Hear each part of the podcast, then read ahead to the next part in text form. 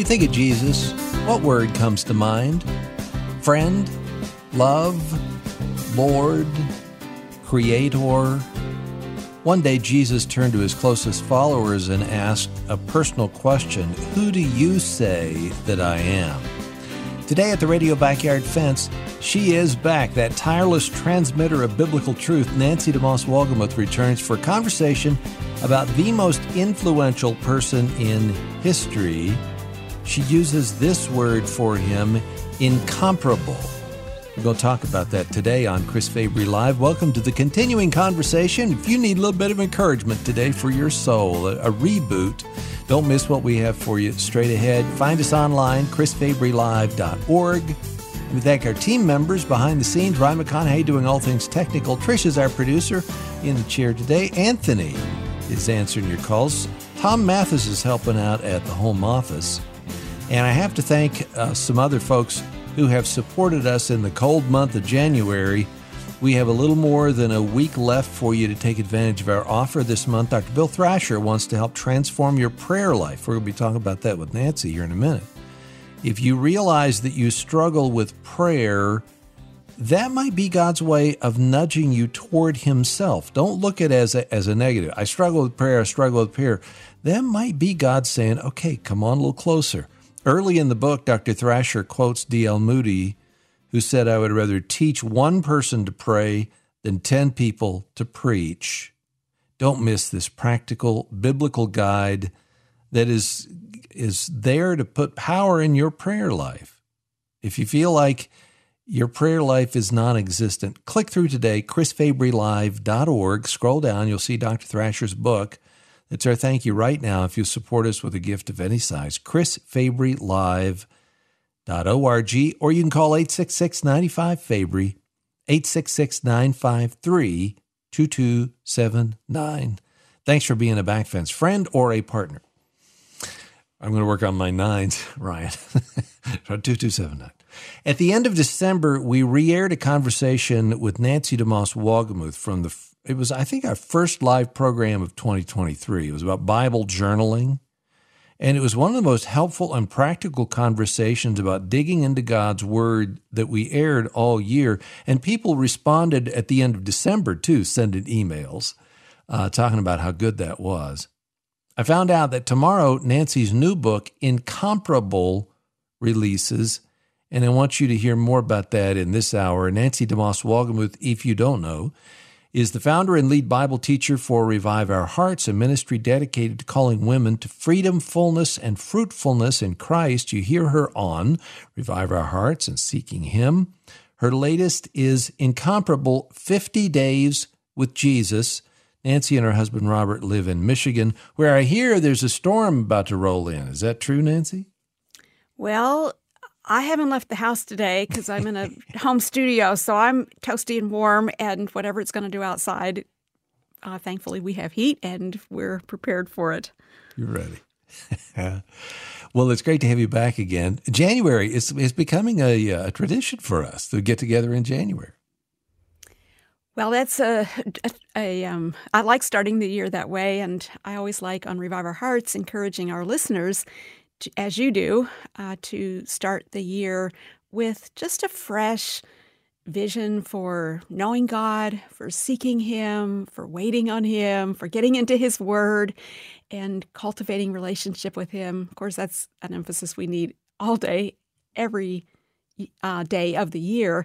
But there's something about just as that calendar turns to a new page and a new year that maybe gets us a fresh breath and um, mm-hmm. you know let's let's not go back. Let's go forward in pursuing all that god has for us in this year. So nothing better than talking about spending time with jesus which was my goal for writing this book incomparable. Yes. So jesus asks his followers who do you say that i am? That's a big question for you for me for all of us right well, it is. And first he asked them, Who do others say that I am? And of course, everybody has an opinion about Jesus. Uh, and people think of him as a good worker, a good teacher, or a fraud, or an impostor, or a charlatan, or um, just all kinds of different opinions. But then Jesus took it back to that much more personal who do you say that I am? That's what he asked his disciples. They had walked with him, lived with him, heard him teach, seen him heal. And he says to them, Who who do you say that I am? He had been telling them who he was little by little, but he wanted to know did they get it? And, you know, they got it in degrees, they got it in stages. Their, their understanding grew. And isn't that true of ours? You know, I grew up in the church, in Sunday school, in Christian school, in a Christian home. I'm so thankful for all of that. Uh, and if you'd asked me when I was, you know, at the age of four, when I first trusted Jesus as my Savior, who do you say that Jesus is? I would have had a very simple, childlike answer. But as I've gotten into God's Word and grown and come to know and love Him more deeply and experienced some uh, of the mysteries of His providence and some of the hard things of walking um, in this life, today, now 60 some years since that first encounter with Christ, I know Him better. I love Him more, but it's still a process. I'm still in progress of getting to know hmm who He is. And at the end of the day, when we face Him, knowing who He is and that He is who He said He was, and that there is no one like Him, not even close, that's going to be the only answer that will go with us well into eternity. So, this new book, Incomparable, uh, harkens back to Oswald J. Oswald Sanders, right?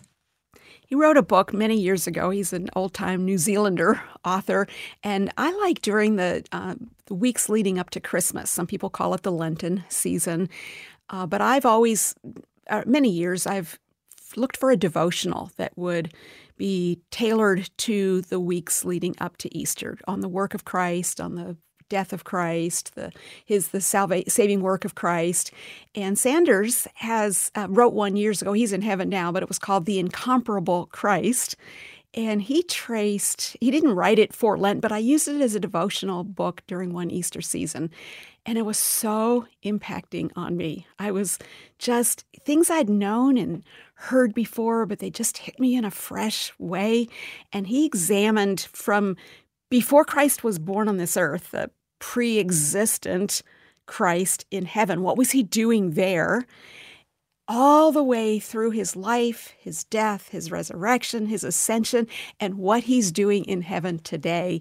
And I just took one chapter at a time and soaked in it, soaked in the word, looked up the references, and it really helped me to fall freshly in love with Jesus. So, fast forward some years later, I, on Revive Our Hearts, I actually taught through the topics in that book and unpacked those different chapters of Jesus' life and work and ministry. And then eventually that teaching series became this book, Incomparable. And um, I, I'm just so thrilled. It's been a journey for me writing it, but I'm so thrilled for readers, whether it's during the Lenten season, which is one great way to use it, but really any time of year, to just stop and take time and say, Who is Jesus? Mm. Why did he come? What did he do? What did he say? And to be changed because the scripture tells us that as we behold him, as we gaze upon him, we are transformed into his likeness. So you become what you behold. And I want to behold Jesus and become more like him. So, this is, we could call it a devotional, but it's really intended to be a journey, spending 50 days or more. There's no hurry to get through it, but they're 50 short readings on who Jesus is, and what he said, and what he did, and why he did it, and including a week after Easter. So, it doesn't just stop on that glorious Easter. Mm resurrection day, but it even goes a week beyond to say what what is there beyond the resurrection and what difference does it make in our lives? And I love the questions. Sometimes it's just sitting with the questions that you give after this. Let me take a quick break. We'll come back with Nancy DeMoss Wolgemuth today. Incomparable 50 Days with Jesus. It's our featured resource today. Go to chrisfabrylive.org, click through today's information. You'll see it listed right there as a link at chrisfabrylive.org. More with Nancy straight ahead on Moody Radio.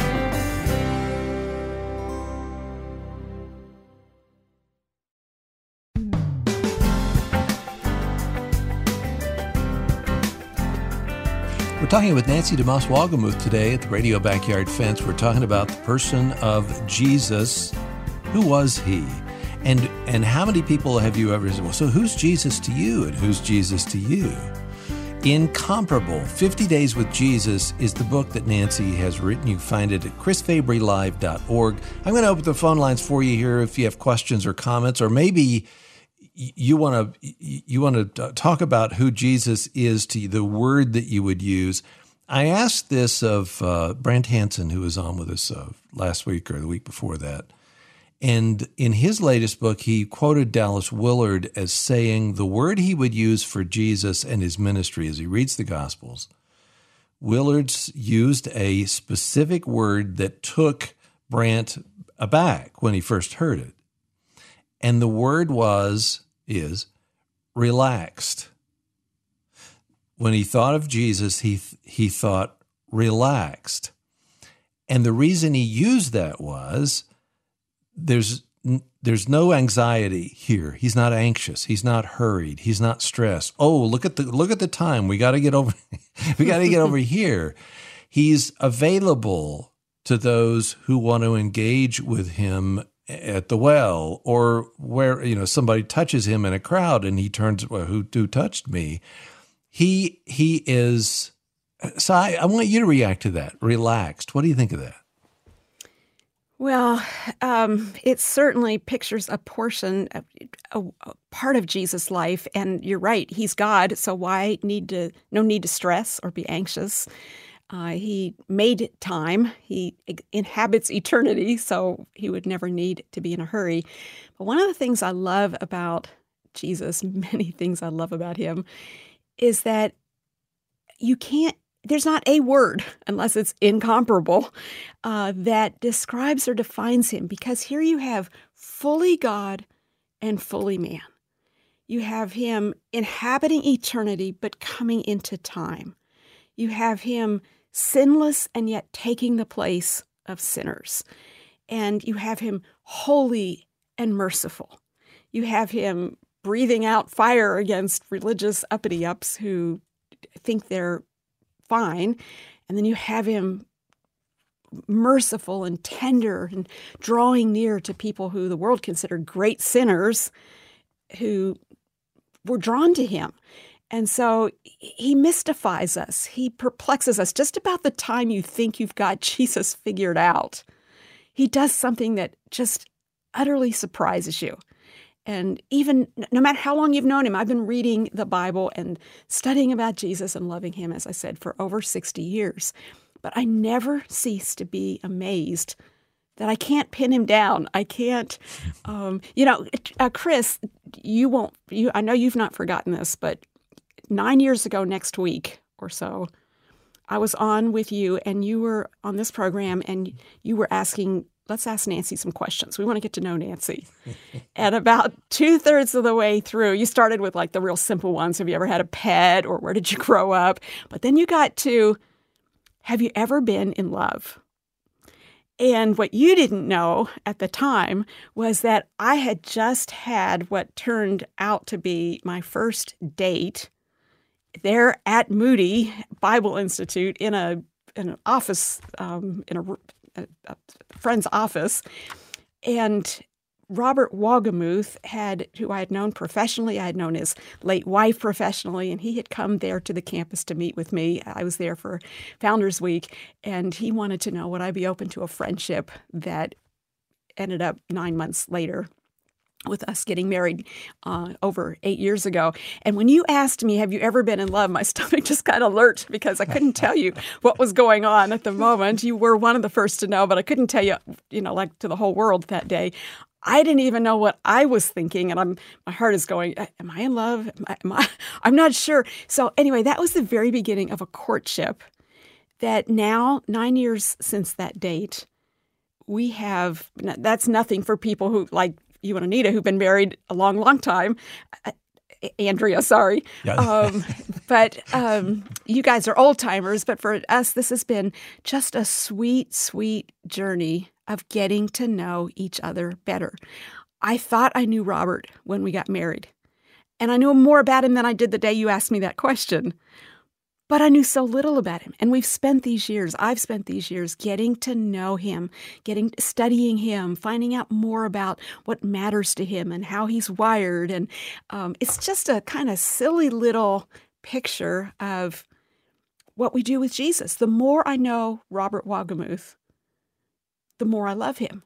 Now, Robert and Nancy Wolgemuth both have flaws and faults, and we sin, and we need God's mercy and grace every day. But with Jesus, the more we know Him, the more we enter into and try and uh, unpack the mysteries of who he is and his ways and pick a word for him. Well, what it looks like today is going to, we're going to see a different angle on him tomorrow and like a, a prism, a beautiful gem or jewel where he shines differently depending how you look at him and where you see him in the scripture. So it's a never ending journey, which is why I say I, I'm appealing through this this latest book spend 50 days not you know, spend the rest of your life, but take 50 days just to focus on some of the different, wonderful, incomparable aspects of who Jesus is. And the better you know him, hmm. the more you will love him. You know, piggybacking off of that, there there is this thing about when you especially if you're young and you fall in love the the the things that bother you early on don't matter very much and then they can a little bit later on, and you have to work through those things.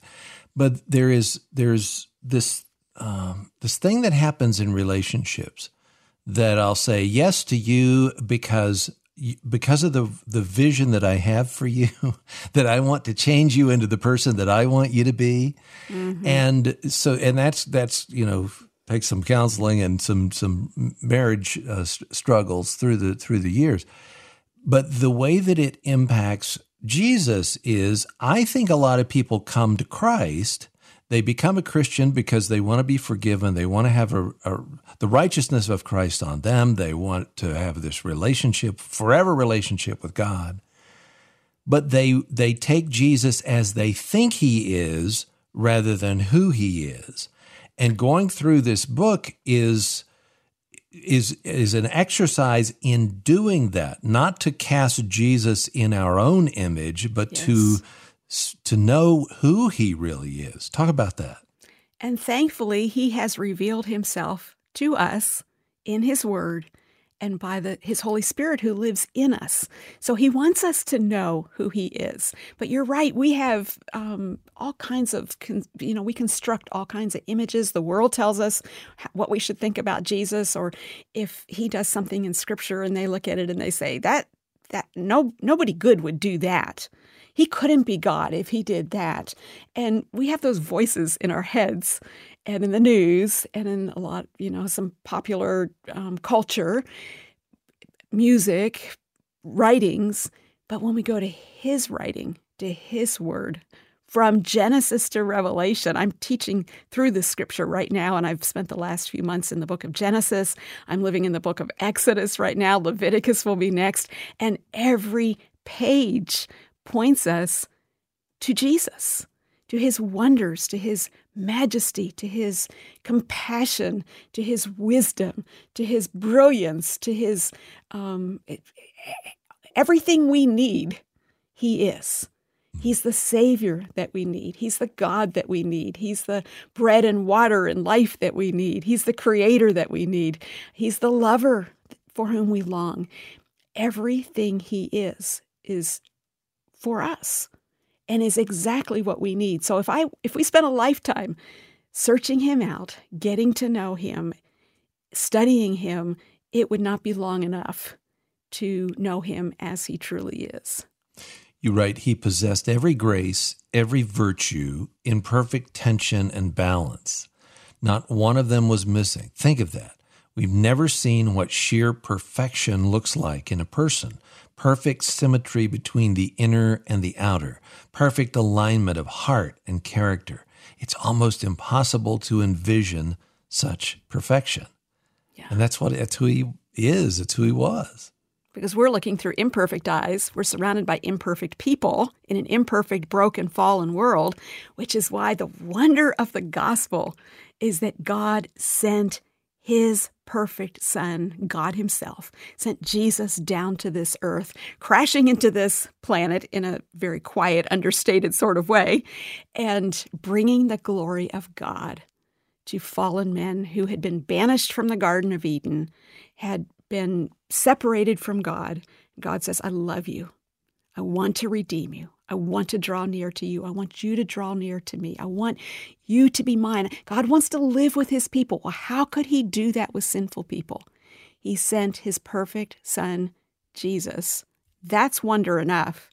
But then the wonder that Jesus would take on that human body and would be made sin for us. He would take on my sin and yours and all the sin of the world, all the deception and dishonesty and, and corruption and wickedness. He would take it all on himself, not with any sin himself, deserving none of that payment, but he took the judgment of God, the wrath of God, so that we could be declared righteous as he is righteous. I mean, all that you just read about Jesus being perfect, he has imputed to us his righteousness. And one day we will be like him. We will see him as he is, and we will be sanctified, holy through and through. It's a wonder. I, I know I use that word so many times, but um, it's it it never ceases to amaze me. Which leads me to a question, and I want to give you the. Uh, let me give you our phone number, folks. If if you're listening today and you have this conception of Jesus that you want to talk about. Maybe it's a it's a hard providence that you've had. Is I I don't understand this.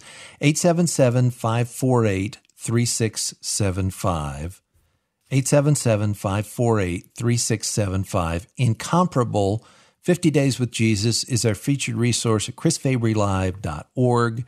Click through today's information. I've asked this question to a number of people. I'm going to ask you. I have this recurring problem of believing – I, I don't b- have a problem believing that God loved me and gave himself for me. I, I, I believe that wholeheartedly. I have not been able to overcome my disbelief in how he would want to spend time with a knucklehead like me. You know, I believe in his grace and his mercy and, and, you know, what he has done to make me, uh, to, to make me in Christ but I have a problem seeing his delight in me and why he would. Do you know why he wouldn't just, if I show up in the room, why he wouldn't just shake his head and roll his eyes? Oh, here he is again. What, what do I need to know or do in order to overcome that? And that's the way we are, right? When we see others who've disappointed us or let us down, or they've been knuckleheads to us or wrecked our plans, we roll our eyes and our natural tendency is to want to put up walls, not to draw near.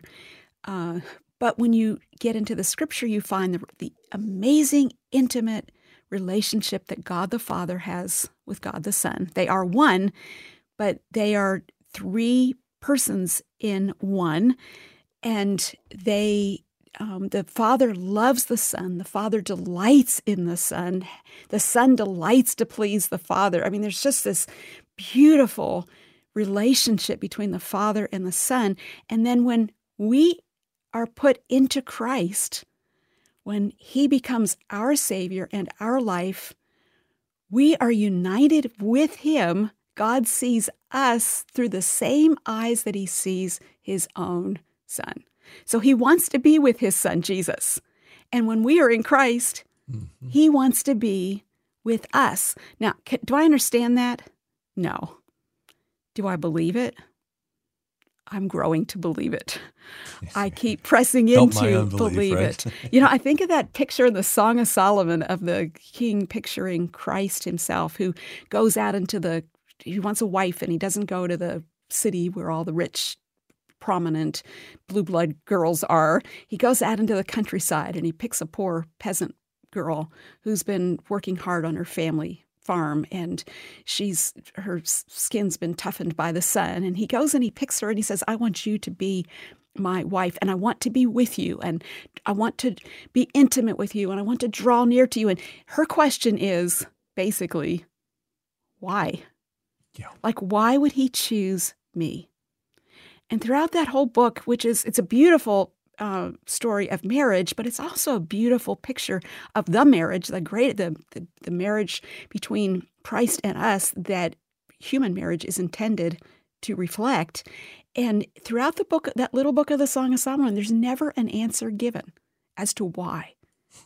It just is. He just loves her. And he draws her to himself, and the process, in the process, she is transformed, as we are as we spend time with Christ. The incomparable love of Jesus. 50 Days with Jesus, Incomparable is by Nancy DeMoss Wolgemuth. Here's our number 877 548 3675. More straight ahead.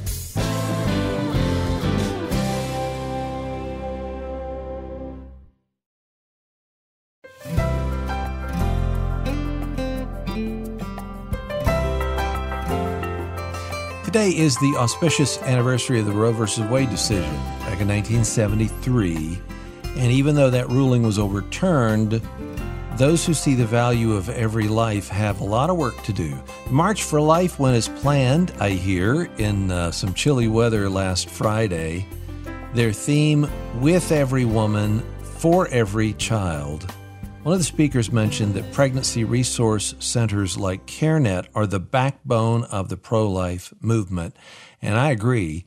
And this month we're highlighting CareNet's Abortion Recovery and Care Ministry, ARC, specifically for those who've made a choice a long time ago who need the hope and the healing that comes from God's forgiveness, and to really believe that.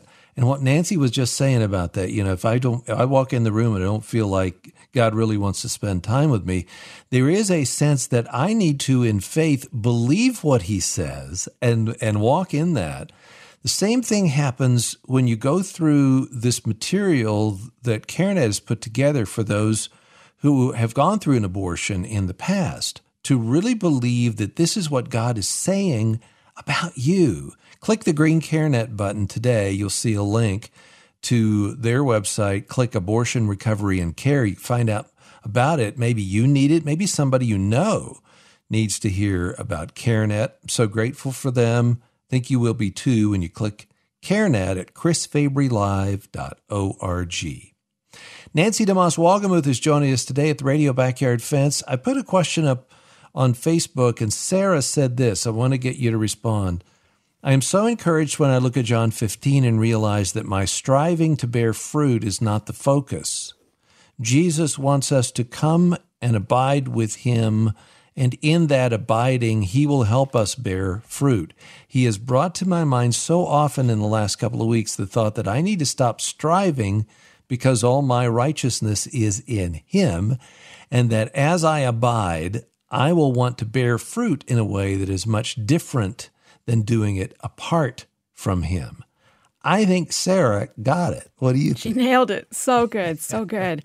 Yeah, you don't ever see, uh, um, we have a lot of fruit trees here in southwestern Michigan, and you drive through just miles and miles of apple trees and um, all kinds of fruit, and you don't see those trees just like striving, struggling to to pop out fruit. You know, I'm I'm going to be fruitful.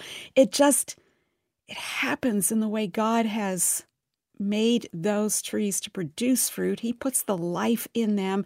Well, when the life of Christ is in us, Sarah said it so beautifully, his life produces his fruit in us. And I think so many of us, the, our idea of the Christian life is like striving, struggling. I will be loving and kind and patient if it kills me. Not realizing that as we recognize that we are in Christ and He is in us, He is producing His fruit, His life in us. It doesn't mean we don't have to obey or we don't have to repent or we don't have to um, take steps to walk with Him, but the power, it's Philippians 2, verse 13. It is God who is at work in you, both to will and to do of His good pleasure. He gives us the desire to bear fruit and He's the one who enables us to bear fruit. And that, what Sarah said, it just takes the pressure off. And again, it's the life of Jesus in me. Everything mm. that He is, He is in me. So I can't love that person that has hurt me, wounded me, wronged me. You're right, I can't. And I'm not going to just like bare knuckle and say, I'm going to love that person. I'm going to say, Jesus, I can't. But thank you that you live in me and you can. Would you love that person through me? May they see your love, experience your grace, experience your mercy through me. I'm just a vehicle. And I want you to bear fruit through me. And then he does what we cannot do apart from him. And that's part of, uh, as I mentioned, the, the faith angle of this. The, the, enemy loves to kill, steal, destroy. He loves to tempt. He loves to take you away from the love of God. We see it even in Jesus' life, you know, what the enemy tried to do with him and uh, how Jesus pushed back against him using the word. But if I, if I, uh, you know, start my devotion, start my prayer, and my the image in my mind is God shaking his head and thinking, you know, oh no, here's this guy again um, then it's an opportunity for me to do exactly what you were saying and to and to place my faith fully in how he how he says he feels and it, this is how I feel today it, and I'm going to choose not to believe that I'm going to choose to believe that you are looking at me with delight right Absolutely. But I'll say, Chris, that the thing that fuels faith, and we've both experienced this so many times, is the Word of God. Faith comes by hearing, and hearing by the word of God, Romans 10 17.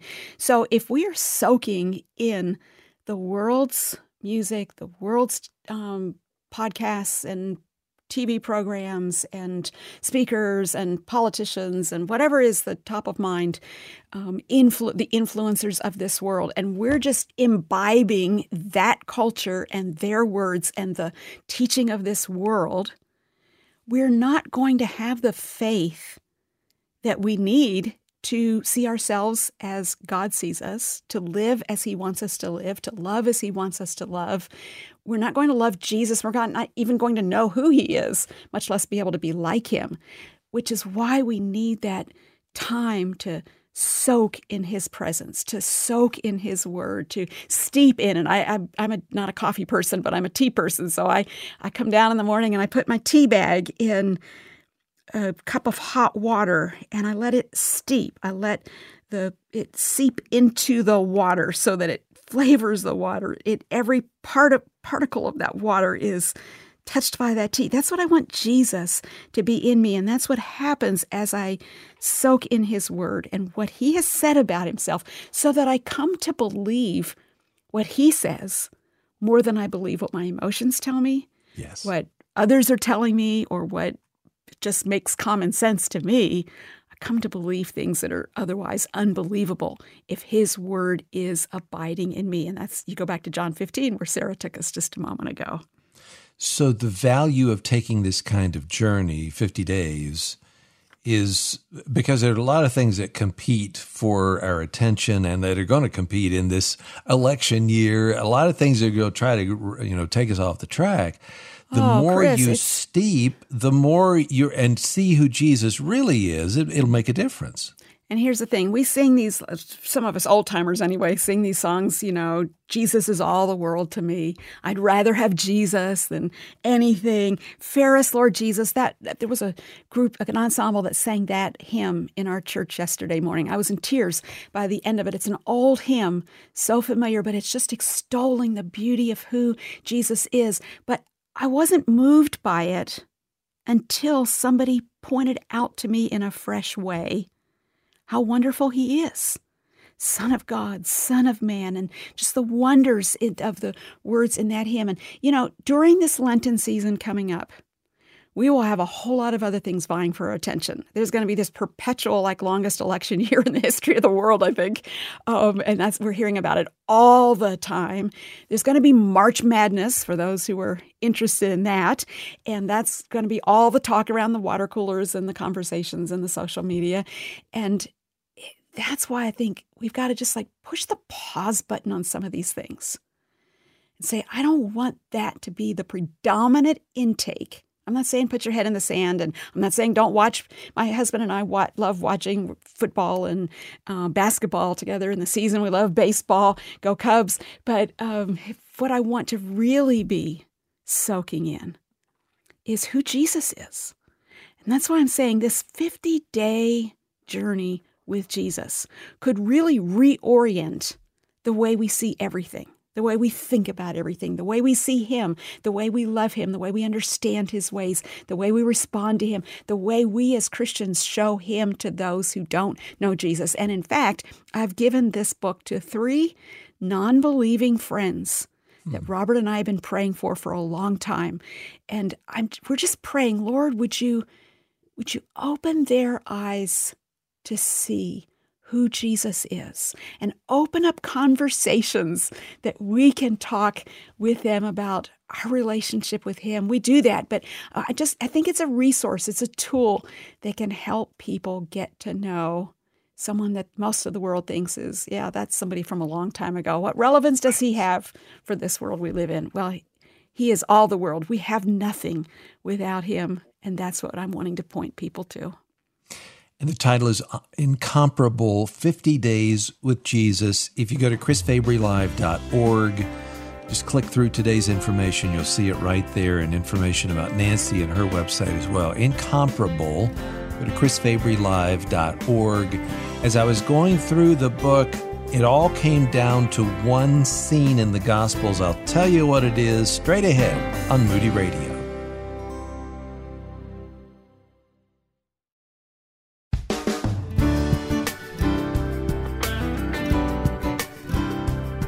Talking with one of our good friends today at the Radio Backyard Fence, Nancy DeMoss, Wolgemuth. Featured resources incomparable 50 days with Jesus. What might happen in your life if you took the next 50 days and just narrowed down on who Jesus really, who Jesus said he is, and look at that through the the lens of the scripture and through these devotionals and the as I mentioned earlier, the questions that Nancy comes up with, I think it will change the way uh, you have that one person. Uh, I think it was Marshall Shelley who, who called them well-intentioned dragons. you got a well-intentioned dragon in your life. You know this person who pushes your buttons all the time. It, it, it will change the way you look at that person. It will change mm-hmm. the way that you, you live. But as long as as I've lived, and the more that I've read about Jesus, I keep thinking it all boils down to this one scene in the Gospels. It keeps coming back to this scene, and the place is Gethsemane. To me, it all hinges on Gethsemane, and so much of the Christian world is about success and goals. And if you're in God's will, then you won't struggle and you won't hurt, you won't have any pain, and there's not going to be any doubt in your world. And there was no one who was in the will of God more than Jesus. And he struggled with the outworking of his Father's plan there in Gethsemane. Talk about that. Yeah, it's an incredible thing that Jesus would have been willing, at the direction of his Father, to go through that ordeal for us. The very word Gethsemane comes from a Hebrew term that means oil press. Of course, you know, um, olives are famous in that part of the world and olive oil. And in order for the for the olive oil to be made, the olives have to go into this very rigorous um, pressing with heavy weights on them, being just all chewed up and beat up and spit out, kind of, in order for the oil to be produced. And what a picture of Jesus in that place surrounded by olive trees. He well knew the crushing pressure that was applied to those olives in order to make olive oil. And here he is being pressed, body, soul, and spirit, as he faces the cross. Knowing that is coming, knowing what the Father has asked him to do, directed him to do. And from eternity past, this was no surprise. And Jesus, as a man, grappling, wrestling, um, feeling the weight of what was ahead of him. And as a human, as a man, saying, Is there any way not to have to go through this? And knowing that as God, he could have gotten out of it. He could have called 10,000 angels to destroy the world and set him free. We used to sing that song. But no, he he he bows his head and he says, "Yes, Lord." He prays. He, he says, uh, Here's what I wish could be the case. If, if the world could be saved and I wouldn't have to go through this, that's what I would choose. But he knows that the world can't be saved unless he does go through this. And so he says, Yes, Lord. Yes, Lord, your will, not mine, be done. So none of us in a hard pressed place can ever look at Jesus and say, You don't understand. When God's will crosses my will and it feels excruciatingly difficult, that relationship, that loss, that pain, that problem, and we say, I can't go through this. I can't obey God in this way. Jesus, you just don't understand. Yes, He does. He's been there. And He prayed. He surrendered Himself to the will of the Father. And he went from there to the cross all the way, but always knowing that beyond the cross, that's not the last chapter. Beyond the cross is the resurrection. And so he set his eyes on the joy that was set before him, and he endured at the garden. The Garden of Eden was the other garden where Adam and Eve said, We'll have it our way. No, Lord and here now in a garden tempted by the devil himself. Jesus says, I'm going God's way. I'm saying yes, Lord. And don't aren't we so grateful that he did? Because if he had failed that test, as Adam and Eve, our first parents, did, we, we could not have any hope, any salvation. We would forever be subject to the wrath and the judgment of God. But we have hope, we have life, we have grace, we have peace, we have everlasting life because Jesus went through the garden, went through the shame, went through the pain, went through the death, so that we could have life. It's that's the gospel. That's the gospel, and it's I, you know I don't ever want to get over it, Amen. and I hope I won't for all eternity. Could we stop right here? We're almost at the end, Nancy. And for somebody who's staring at the radio and they're going through their Gethsemane, Mm-hmm. And I don't know what it is. Driving down the road and they're and that's the way that they felt all day today and maybe the weekend. Would you pray for that person? Yes, I'll be glad to. And Lord, thank you that you describe for us in the scripture what that was like. Uh, it describes Jesus as being sorrowful, troubled, deeply grieved, deeply distressed, in agony. And none of us, oh Father, has ever had to experience anything quite like that.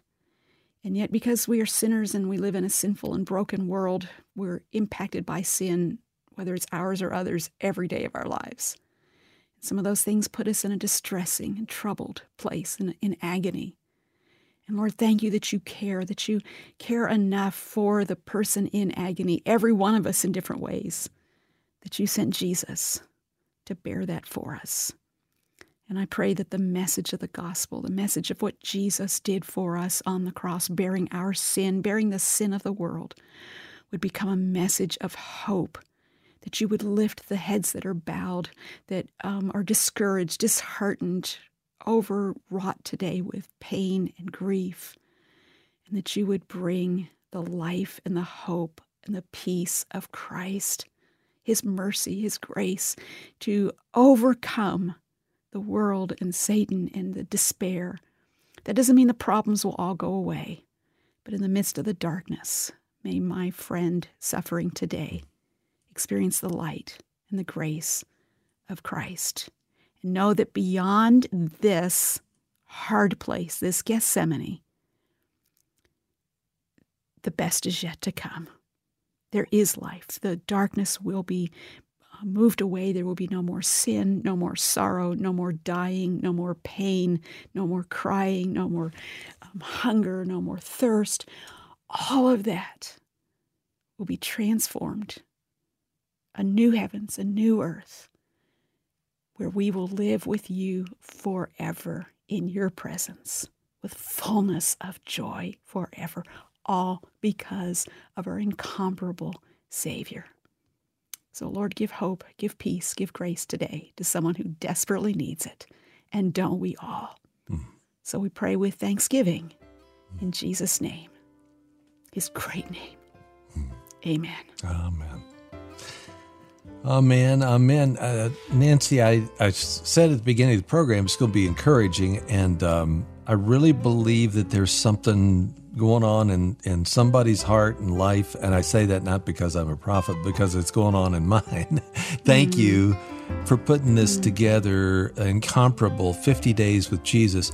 The other tag on this whole thing is uh, thinking about Gethsemane is I often think of prayer requests and answered prayer. It is these great answers to prayer that we've had here. And we label answers to prayer the things that have gone the way that we wanted them to. Right. we ask God to do them. But we and then these these others here are unanswered. The Jesus the prayer that Jesus prayed was answered. And God said, No, no, this is it over here. And thankfully, Jesus said, Not my will, but yours. And so um, we walk into this season that's upcoming with great joy and yet with just this stark feeling of what he went through for us.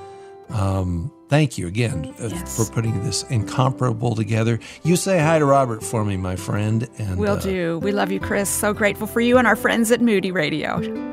And if you go to chrisfabrylive.org, you can see that featured resource. Click through today's information right there, and you'll see more about Nancy, uh, links to her website, and a link to Incomparable 50 Days with Jesus. Hey, thanks a lot for your support. Click the green CareNet button and come on back tomorrow for another conversation at the Radio Backyard Fence. Chris Fabry Live is a production of Moody Radio, a ministry of Moody Bible Institute.